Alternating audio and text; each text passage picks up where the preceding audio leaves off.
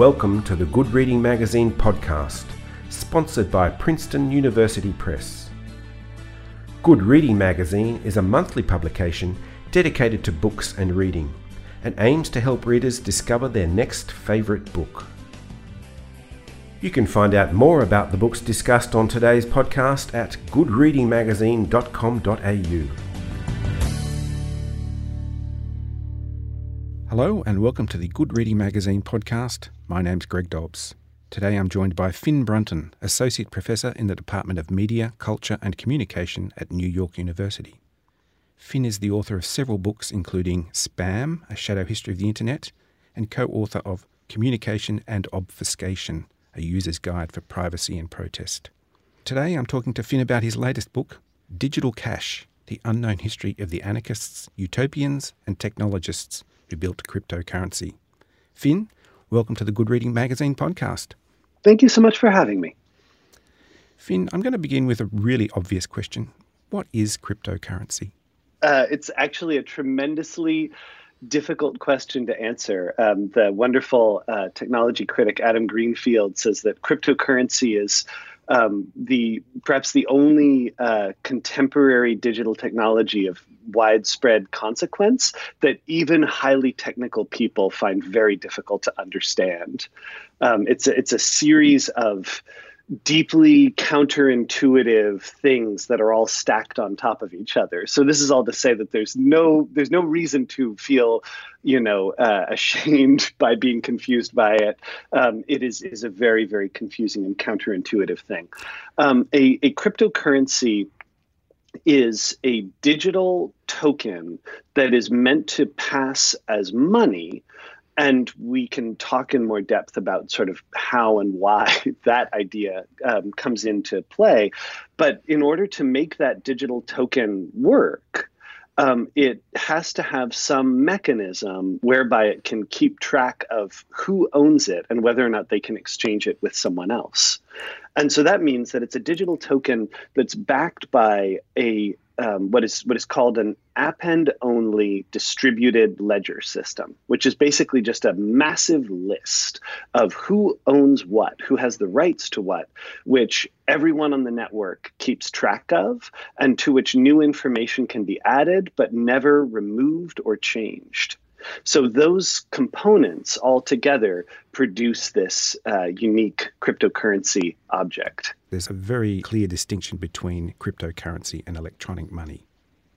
Yes, yes, absolutely. And this is, in some ways, one of the kind of most peculiar problems to have to think through when we're thinking about what cryptocurrency is, which is that, um, of course, electronic money is immensely widespread, has been around for decades and decades but that is something that can function much more in terms of uh, what we might think of as as credit, right? Where there is a um, some sort of shared set of accounts between various institutions.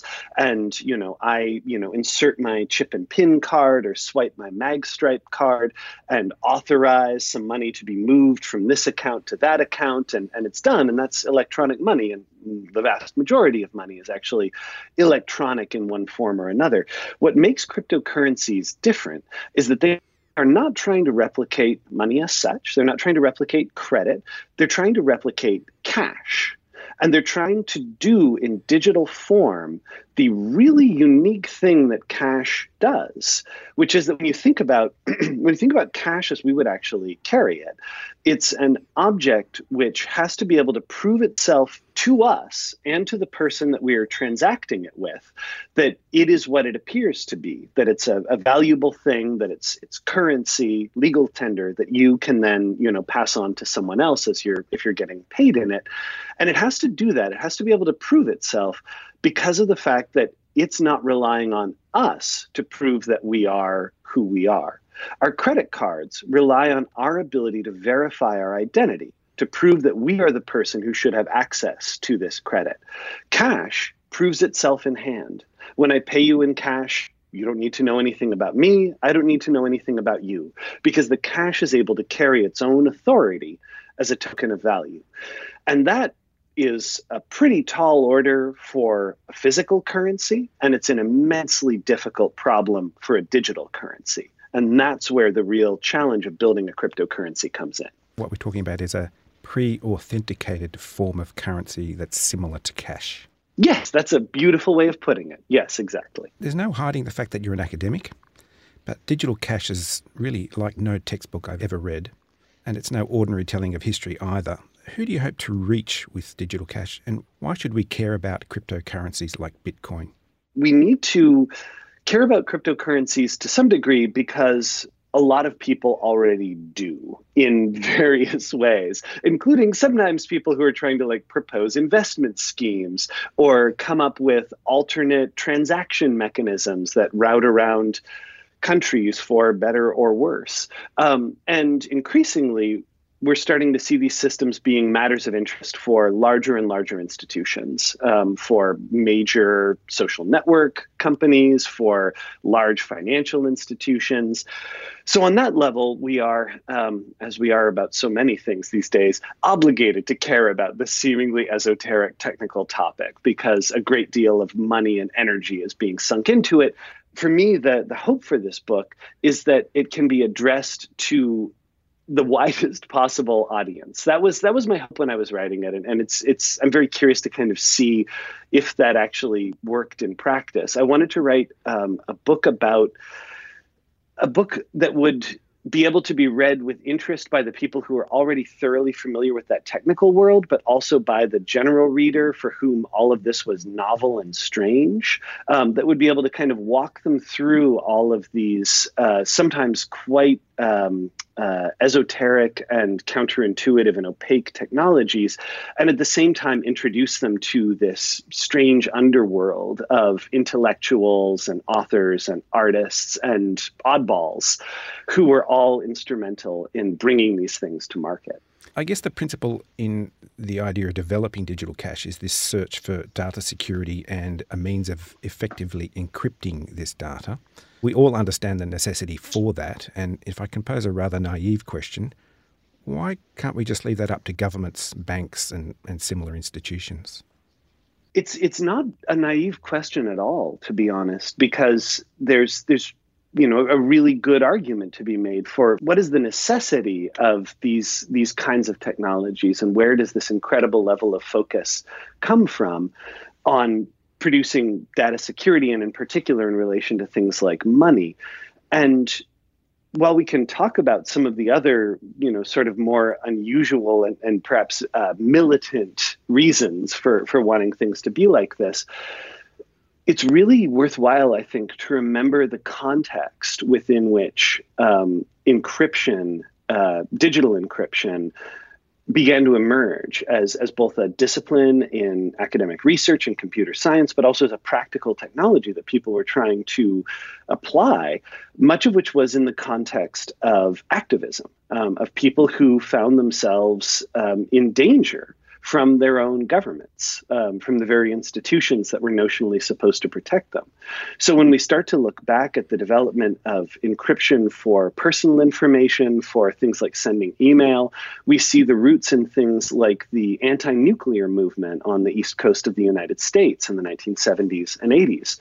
Um, we start to see roots in people who had uh, come out of the context um, of protesting, again, in the US, for example, the Vietnam War, um, who were already seen as suspicious um, by uh, organizations within the U.S. government, um, who were who thought that their future activities were being monitored, and who were trying to find ways to protect their privacy, not just though for their present circumstances, but because this small cohort of people who were working on digital encryption understood that a digital society was a society that would actually be far more vulnerable to surveillance and with surveillance to the management of the people being surveilled. So, a really good way to think about this that also links nicely into the problem of money in particular was the research that was being done by a uh, computer scientist named Paul Armer in the 1970s,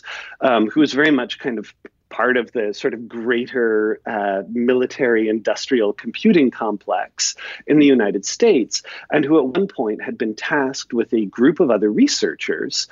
um, to develop the optimal surveillance and control system in an effort to essentially, um, you know, figure out a scenario for where the future of the then Soviet Union might go.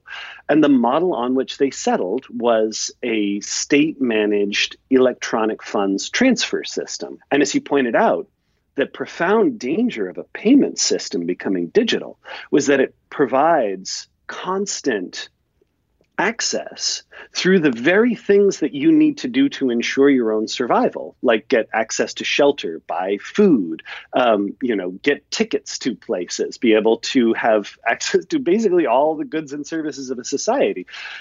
To make that access contingent on using a system which provides again, not just your location, not just the time at which you did something, but also much more detailed information about what precisely it was that you did. For Paul Armer and others who were looking forward at the threat of future surveillance, a, a poorly thought through electronic funds transfer system could function both as a way to produce immense dossiers of extremely detailed information from which many, many other inferences could be made about matters ranging from health to relationships to political beliefs and affiliations to philosophical commitments, but also could then be used to act on the basis of those inferences to manage the people who are part of such a system.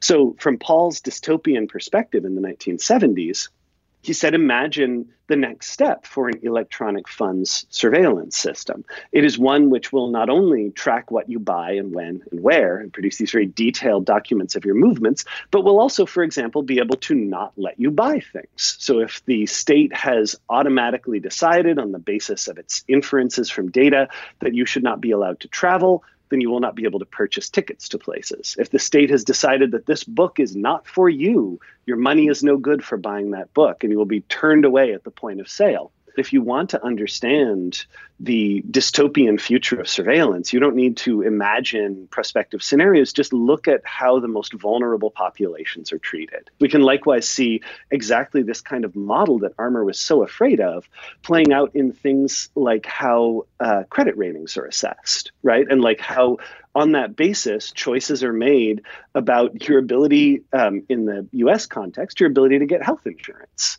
um, your ability to get access to a huge variety of necessary and sometimes life saving things is increasingly managed through a process of collecting and aggregating and monitoring data. In the final analysis, part of the answer to your question is that we have to recognize not just the imminent threats that could come about through failing to manage our privacy and our control over our data, but also the temptation that that poses to exert power over populations that don't have any ability to seek redress. Here's a good question What is a cypherpunk? a cypherpunk was um, a member of a uh, quite small and relatively loosely defined um, group of uh, primarily programmers, software developers, um, engineers, and very, very serious but non academic amateur cryptographers, um, largely based in the Bay Area of California um, from the uh, 1980s to the 1990s. They originally received that name from uh, a writer and uh, programmer named Jude Milhon, uh, who wrote a fantastic sort of semi fictional article chronicling her encounters with the real members of this movement.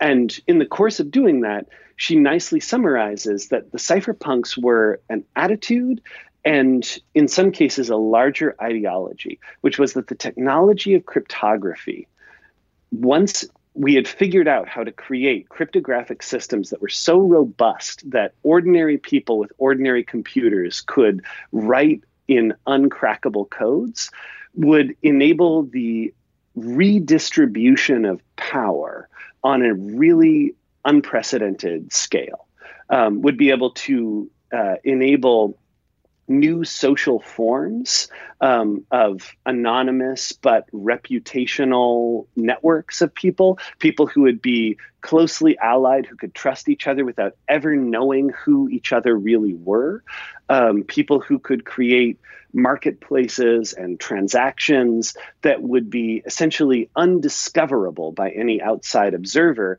including the state, and in particular, a long term fascination with the idea of using these systems to begin to create voting systems, black markets, and indeed entire alternate societies that would exist completely in bodiless form on the internet and would uh, more and more undercut the existing social structures that we had in favor of their own sort of futuristic dream.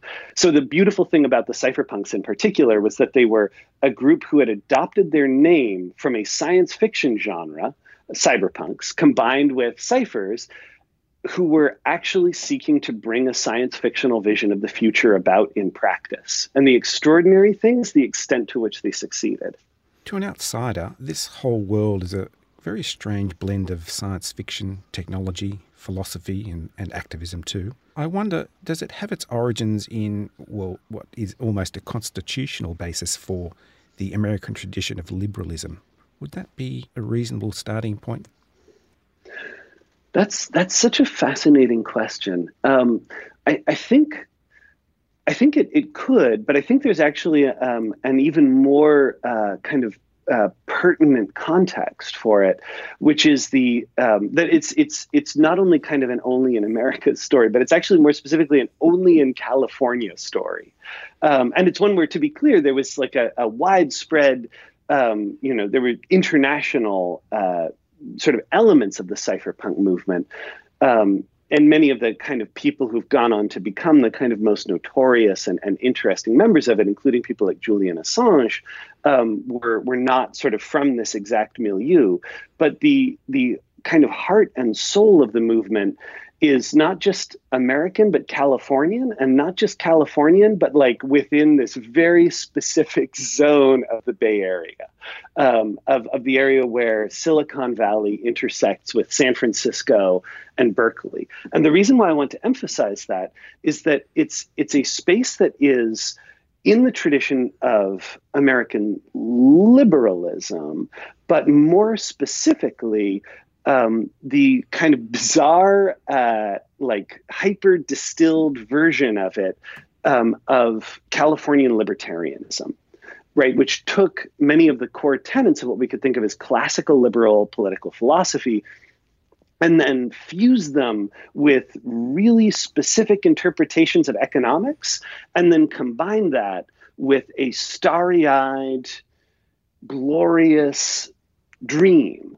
of a future of radical abundance and the transcendence of human limitations, um, which lay on the immediate far side of the libertarian revolution as they saw it happening. This is where we start to talk about extropians or extropianism. What is it and who are they? I think you've probably already partially answered that question. But how does that concept differ from, say, futurism and the futurists?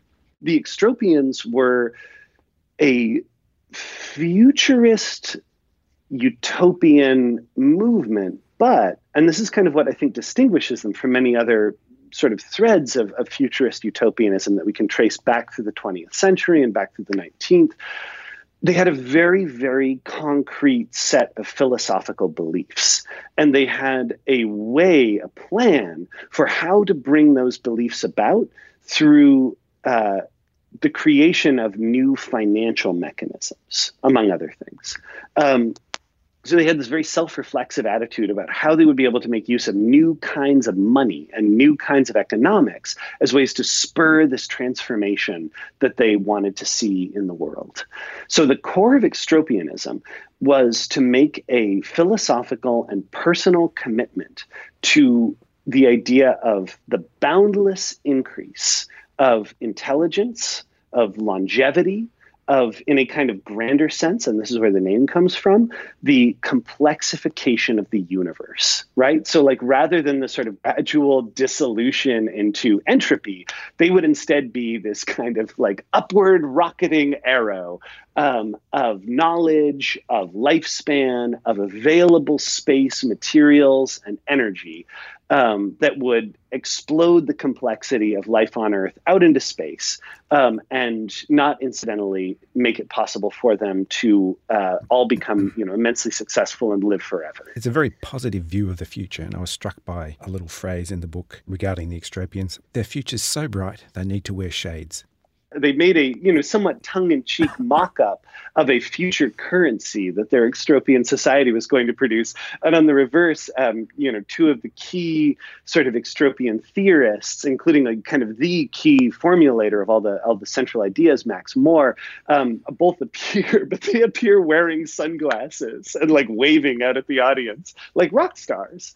Um, the extent to which they made optimism into a subject of of rigorous and almost militant philosophical commitment um, is is something that's kind of truly extraordinary, and I think really also speaks to an economic moment and a cultural moment as it was unfolding in that corner of California in the 1990s, um, but which turned out to have an extraordinarily kind of persistent afterlife. And it's through the extropian community that many of the people who are part of the cypherpunk world and many of the people who all come together around the project of uh, Bitcoin all begin to kind of take shape. So it's really interesting to look back from what Bitcoin is now into the the vision of being able to build new kinds of markets and new kinds of financial instruments that will so accelerate the process of innovation that all of the breakthroughs that the extropians forecast will happen before they die so that they can then you know live live forever in our sort of visionary future. Well i'd like to talk about a few more technical issues or areas where the technical starts to encroach on the, the philosophical. Mm-hmm. uh, you write about the challenge of making digital data valuable and you're not talking about the way Google might collect data on your shopping habits and selling that data for profit. How and why does this particular kind of digital data become valuable? It's a kind of odd thing to, to think about this idea of how do we make digital objects valuable. I put it that way. I put it in terms of thinking about objects because I, I want to kind of shift the way we think about it a tiny bit. Think about a song like a digital audio file, the song, this like specific unit of music, and then think about what happened to the music industry over the decade plus as people realized that computers and indeed most kinds of you know digital um, like objects and appliances in general are actually more or less perfect copying machines. You know they're systems that which are actually in their their very design for completely functional reasons, um, systems that incorporate tremendously sophisticated ways to make perfect copies of digital objects. Um, so when we talk about data, we're actually talking about something that is, along with whatever properties it might have, almost impossibly easy to reproduce. So you started to run into all of these problems as we've all seen unfold over the last 15 years, where media in particular books, movies, television, music, games, and so on, um, suddenly went from being things which were precious and somewhat difficult to produce, like relatively scarce, their scarcity somewhat manageable, into something which could be trivially and indeed accidentally reproduced at virtually no cost in virtually unlimited numbers over a global distribution system. So, with that in mind, then, think about if you were to just kind of as a thought experiment, think to yourself, how would I go about trying to make digital money? Then obviously our first thought would be, well, what's to stop us from, you know, control C, control Ving it, you know, just copy and pasting that over and over again, because that's one thing that our machines are tremendously good at. So part of the challenge for people who sought to build digital cash systems was to find a way to make digital data valuable. And to do that, they had to find a way to make digital data, the stuff which is by its very nature meant to be easily transmitted, easily stored, easily copied, easily reproduced, into something where you could know that the one that you were looking at was unique. In the way that you can know, or at least by and large trust that when you look at a banknote when you when you pass a piece of cash to someone else that you are passing the only single one piece of that cash which is exactly like it anywhere in the world. That there are many many others that are similar to it but none of them have precisely the same serial number precisely the same information that you are holding a truly unique object there. So, how would you produce an uncopyable digital object? Something that could be easily transacted, easily sent from person to person, but impossible for one person to copy once they had received it, or to say spend it multiple times, the same piece of, of data. That's sort of counterintuitive to the whole concept of the digital world. We, we're so used to things being able to be reproduced precisely or exactly as the, the original object. There seems to be a kind of contradiction in terms there. Oh, yes, absolutely.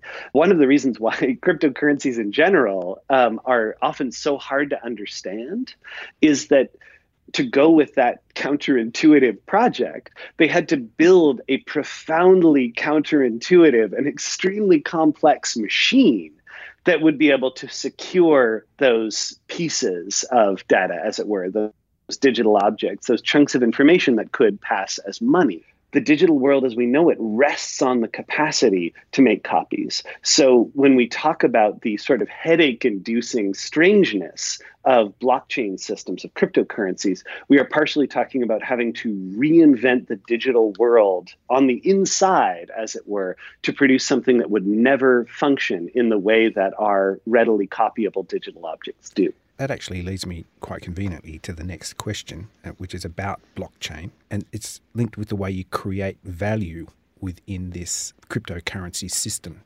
What's the connection between those two?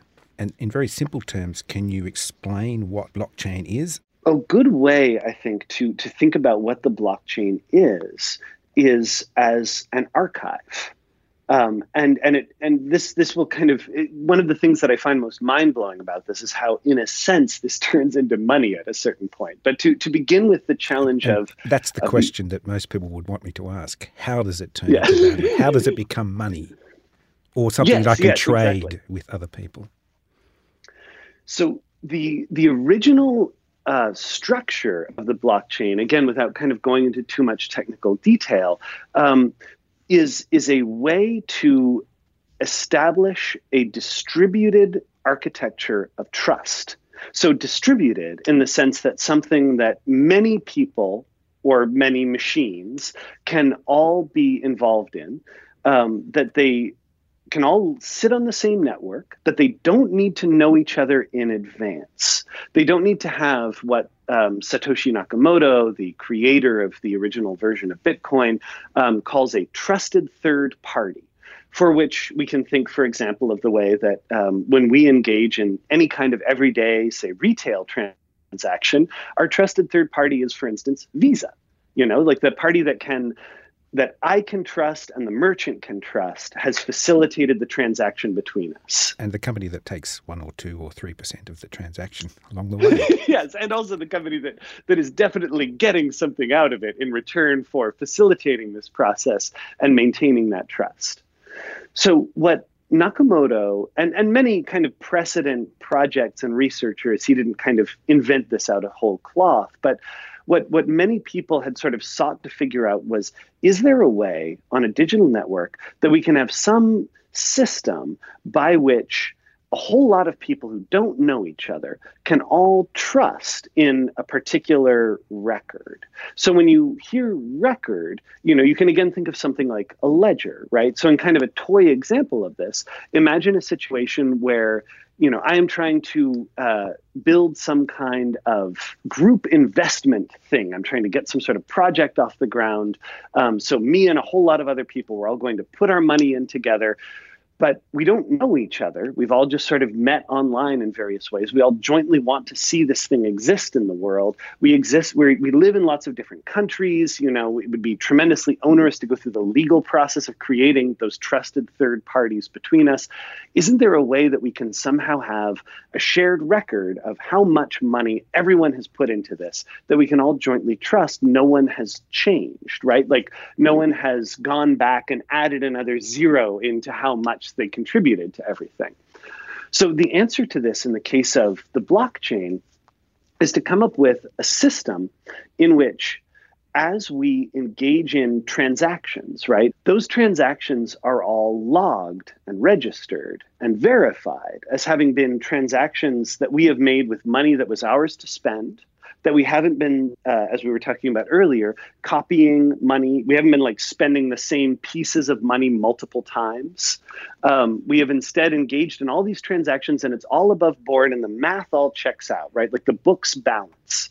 The reason why it's called a blockchain has to do with what happens next, which is that we group all of the recent sets of transactions, say everything that's happened in the last 10 minutes, into a single chunk of data, a block, we can think of it as, right? Like, so all of these different registers of I credit three, you debit three, other people are engaging in other transactions back and forth. All of those things get stacked together. And then, and this is kind of the most difficult and counterintuitive part. So I hope it's all right if I just kind of keep it in almost a metaphorical way. Um, and then this block is submitted to everyone who is keeping track of the ledger across the network, all these strangers who don't know each other, for a kind of review, for a kind of computational challenge. So everyone jointly engages in this challenge, trying to solve what is effectively an arbitrary problem that's based on the data that's in this block.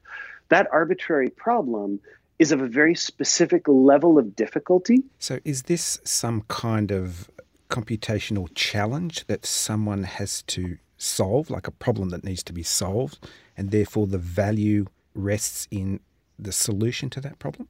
It's often framed that way, right? That like Bitcoin is often discussed as something where the value is produced through solving these challenges. And indeed, Nakamoto refers to the, the computational work of trying to solve these challenges as mining and the people who do it as miners.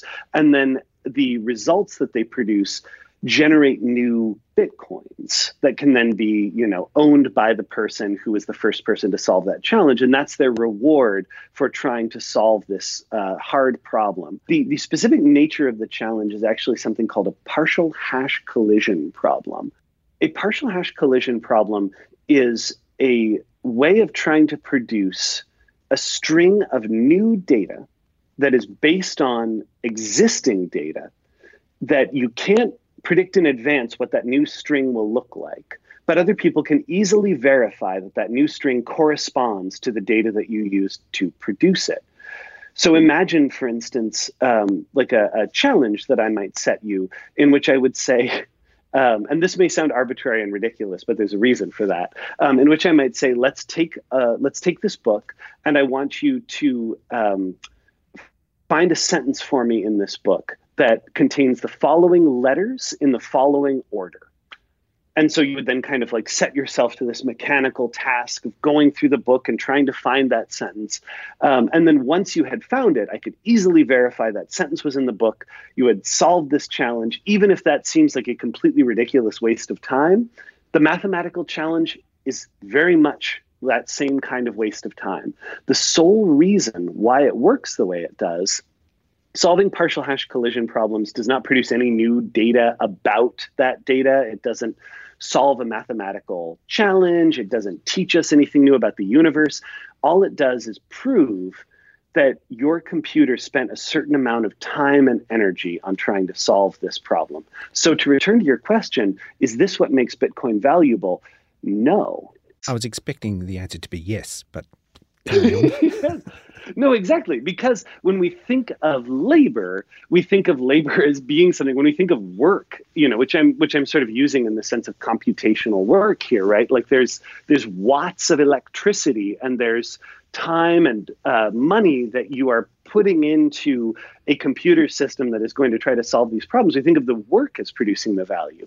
Instead, what the work produces is a reliable proof of how hard it is, how much computational work it takes to confirm that block of transactions is now added to the ledger, is now settled and legitimate. And that's now the arrangement of who owns what. And we all agree that that is now an accurate picture of how much Bitcoin is out there and the fact that there's no counterfeits and nobody is like cooking the books. Nobody is manipulating who has what. So, in other words, what that is actually produced is not value as such, but instead simply proof of scarcity, proof that there is still a limited amount of Bitcoin out there, and it's all uh, it's all it's all sort of going as planned. Which you may think like, then how in God's name is that valuable? Well, it's valuable if you are trying to think of it if you were trying to convince a group of people that a digital currency can be trusted, right? That it can be trusted not to be artificially inflated, that it can be trusted not to be overproduced or double spent or counterfeited or forged. Um, if that is what you are trying to generate, then these uh, systems of mechanical difficulty are weirdly enough one one pretty good way of going about it the strange, sort of perverse beauty of a system like Bitcoin is that it generates access to new chunks of Bitcoin. It gives people the rights to trade new Bitcoins in return for work which everyone agrees, everyone understands is cosmically useless. You know, contributes nothing, adds up to nothing, can be used for nothing, but only verifies that it was difficult and therefore that it is very unlikely that anyone has been able to manipulate the ledger. It's kind of a barter system for the amount of energy expended in solving a partial hash collision computational problem. Is that a reasonable paraphrase? Yes, I think I think you're absolutely right, except for the fact that it's it's a barter system in which the you can't, for for example, redeem uh, the bitcoins for that that computational work um, in the way that you might be able to, for example, there have been many different projects over the years to build currencies that would be uh, priced in energy, right? So the idea was that you would be able to sort of barter on the basis that these tokens could then be turned over for some number of you know kilowatts of electricity. The thing to think about in some ways with with Bitcoin I think maybe the a good analogical way to get at it is that it was designed bizarrely enough, to be analogous to gold. So the idea was that you expend some amount of work to get the gold up out of the ground. But aside from the fact, you know, so set aside for the time being practical ways in which we can use gold, you know, for things like circuits and fillings and decoration and aesthetics. Set all those things aside and just think of it as something which is very, very difficult and time consuming to get. Um, and something where you can when you see gold you can kind of easily verify that gold is what it appears to be through you know touching it handling it bending it weighing it and biting it and so on. Um, but that you can also in the course of doing those things do them knowing that there is quite a small amount of gold in the world. Um, and there's very unlikely to be a great deal more anytime soon. Um, so for bitcoin this was the idea of using all of these uh, ridiculously difficult arbitrary computational problems and this is why nakamoto refers to it as mining to create something that would be a sort of um, strange uh, digital analog to the idea of gold being something that is difficult and reliably scarce um, difficult to acquire, and something which we can generally trust there will not be very much of around and that it is from this that the value comes. So, in other words, and I, I, I submit to you that this does not really make sense from the perspective of a lot of our conventional experience of economics.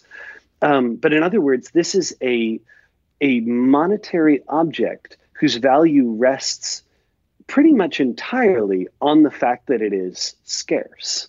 So then the real challenge becomes of course, ultimately, it only has the value that we give to it by engaging in transactions with it, you know, by accepting it and passing it on.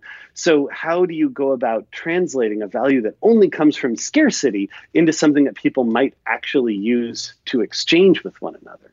Bitcoin has been described as a Ponzi scheme for distributing wealth. I think that came from the Washington Post, but also as a foundational technology. How can it be described in both of these terms and yet still maintain its legitimacy? That's such a fantastic question. Um, Bitcoin is a bizarre thing for us to try to behold because it is simultaneously a whole set of tremendously interesting technologies, many of which we are seeing people start to take up and adopt in new contexts um, and spin off into new kinds of cryptocurrencies and blockchain systems, while also being a project that has been absolutely plagued with infighting, with confidence tricksters, with fraud, with price fixing, um, with all kinds of artificial inflation and manipulation of the price itself. So, like Bitcoin is actually working more or less as designed, um, but around Bitcoin has fostered just the most extraordinary camp of fly by night scammers and hucksters and touts. So, this is to say, I think that we can simultaneously see the really interesting aspects of what could be done with the blockchain system, right? To like after all of our kind of like talking about it technically, just to pull back for a second and say, what would it mean to actually have a shared online record um, of, of contracts, of ownership, of co ownership, um, of, of ways of getting access to all kinds of needful things, which all kinds of strangers could jointly agree that they were, in fact, able to trust, that it was accurate, that it was true. That could dramatically change how we think about owning things, sharing things, um, communally working together in lots of different ways across countries, across languages. So that can be really, really promising. At the exact same moment that you can look at Bitcoin and even the the swamp of so-called initial coin offerings and other um, marvelously shady financial instruments, and see more or less uh, nothing but uh, nothing but fraud, hype, and inflated expectations. Um, what do you think the future of Bitcoin is? Uh, I was uh, on the news last week. I saw a graph that traced the stock price, if I can call it that, of Bitcoin, and it traced the, the path to the price of avocados. What drives marvelous? Uh, what drives the value and the fluctuations uh, of Bitcoin? a lot of the value seems to be driven by um, a combination of media hype and uh, what there's increasingly good evidence of deliberate attempts to manipulate the appearance of high volumes of trading in order to drive up the value. Bitcoin is a truly perverse um, financial object at this stage in a way that I think many other cryptocurrencies have already learned from and are beginning to produce significantly sort of, you know, different, better, more thought through uh, versions of, of what the currency could be. But nonetheless, at this point, we now are stuck in a really bizarre situation where we have this um, massive digital sunk cost, right? Like people have put huge amounts of money into buying Bitcoins, into building vast Bitcoin mining rig facilities. Um, and now we are stuck in one of these like peculiar social situations where enough folks share certain consensual hallucinations about the nature of this value that they are uh, fighting to to sustain that and to get more widespread agreement about how it is supposed to be valuable about how their investments are supposed to be made whole. So the future i see is a very rocky and complicated one. And in terms of things that will have a longer term impact on society, I would urge us to look not necessarily at Bitcoin as such, but to instead see Bitcoin as what I think in many ways it is the broken, bizarre, extremely idiosyncratic alpha rollout version of something which will eventually be refined into something that actually works. It sounds like a system in search of a critical mass. Would that be right? yes, yes, very much so. it, it is a system which needs widespread buy-in in order on the part of many many different people buy-in both literal in the sense of people investing but also figurative in the sense of people agreeing to to take it seriously and treat it as something that should be integrated into infrastructure um, and and it, I don't think honestly that it it quite has anything like that yet however there are many consequent projects which um, I, I, personally believe are, uh, are able to learn from some of the uh, flaws and problems inherent in the ideological baggage of this first version that will be able to produce significantly better results we tend to remember technologies that succeed and not the enormous array of very similar things that usually came shortly before and did not work for a variety of often very good reasons. Um, but they were just as necessary to help to get something off the ground. There's a couple of things I have to ask you. The black hole or the black hole club, can I call it a club? And yes. this, this use of a thing called a vocoder, it sounds like a contemporary composer's paradise. What is it? What is the Black Hole Club and how do I become a member? Oh, you and me both. Um, the Black Hole Club was uh, a vision of the future that Jude Milhon outlined in the article in which she described the cypherpunks for the first time, in which she coined their name and introduced them to the world.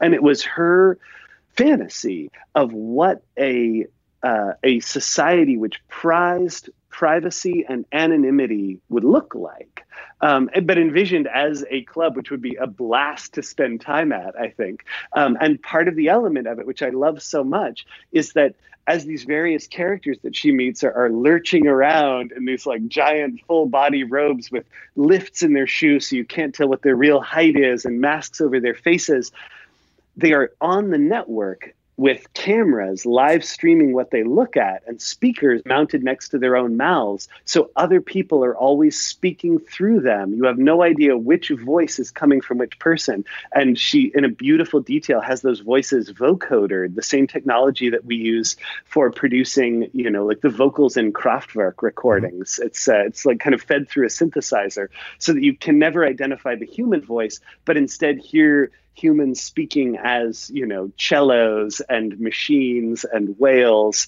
it's it's a wonderful kind of fantasy of a future society in which personal identity has become infinitely less important which is uh, something that i personally find very appealing Finn, there's so many questions that I still want to ask you. There's all sorts of areas that I'd like to look at, things like uh, biostasis and the use of their cryptocurrency sometime in the future.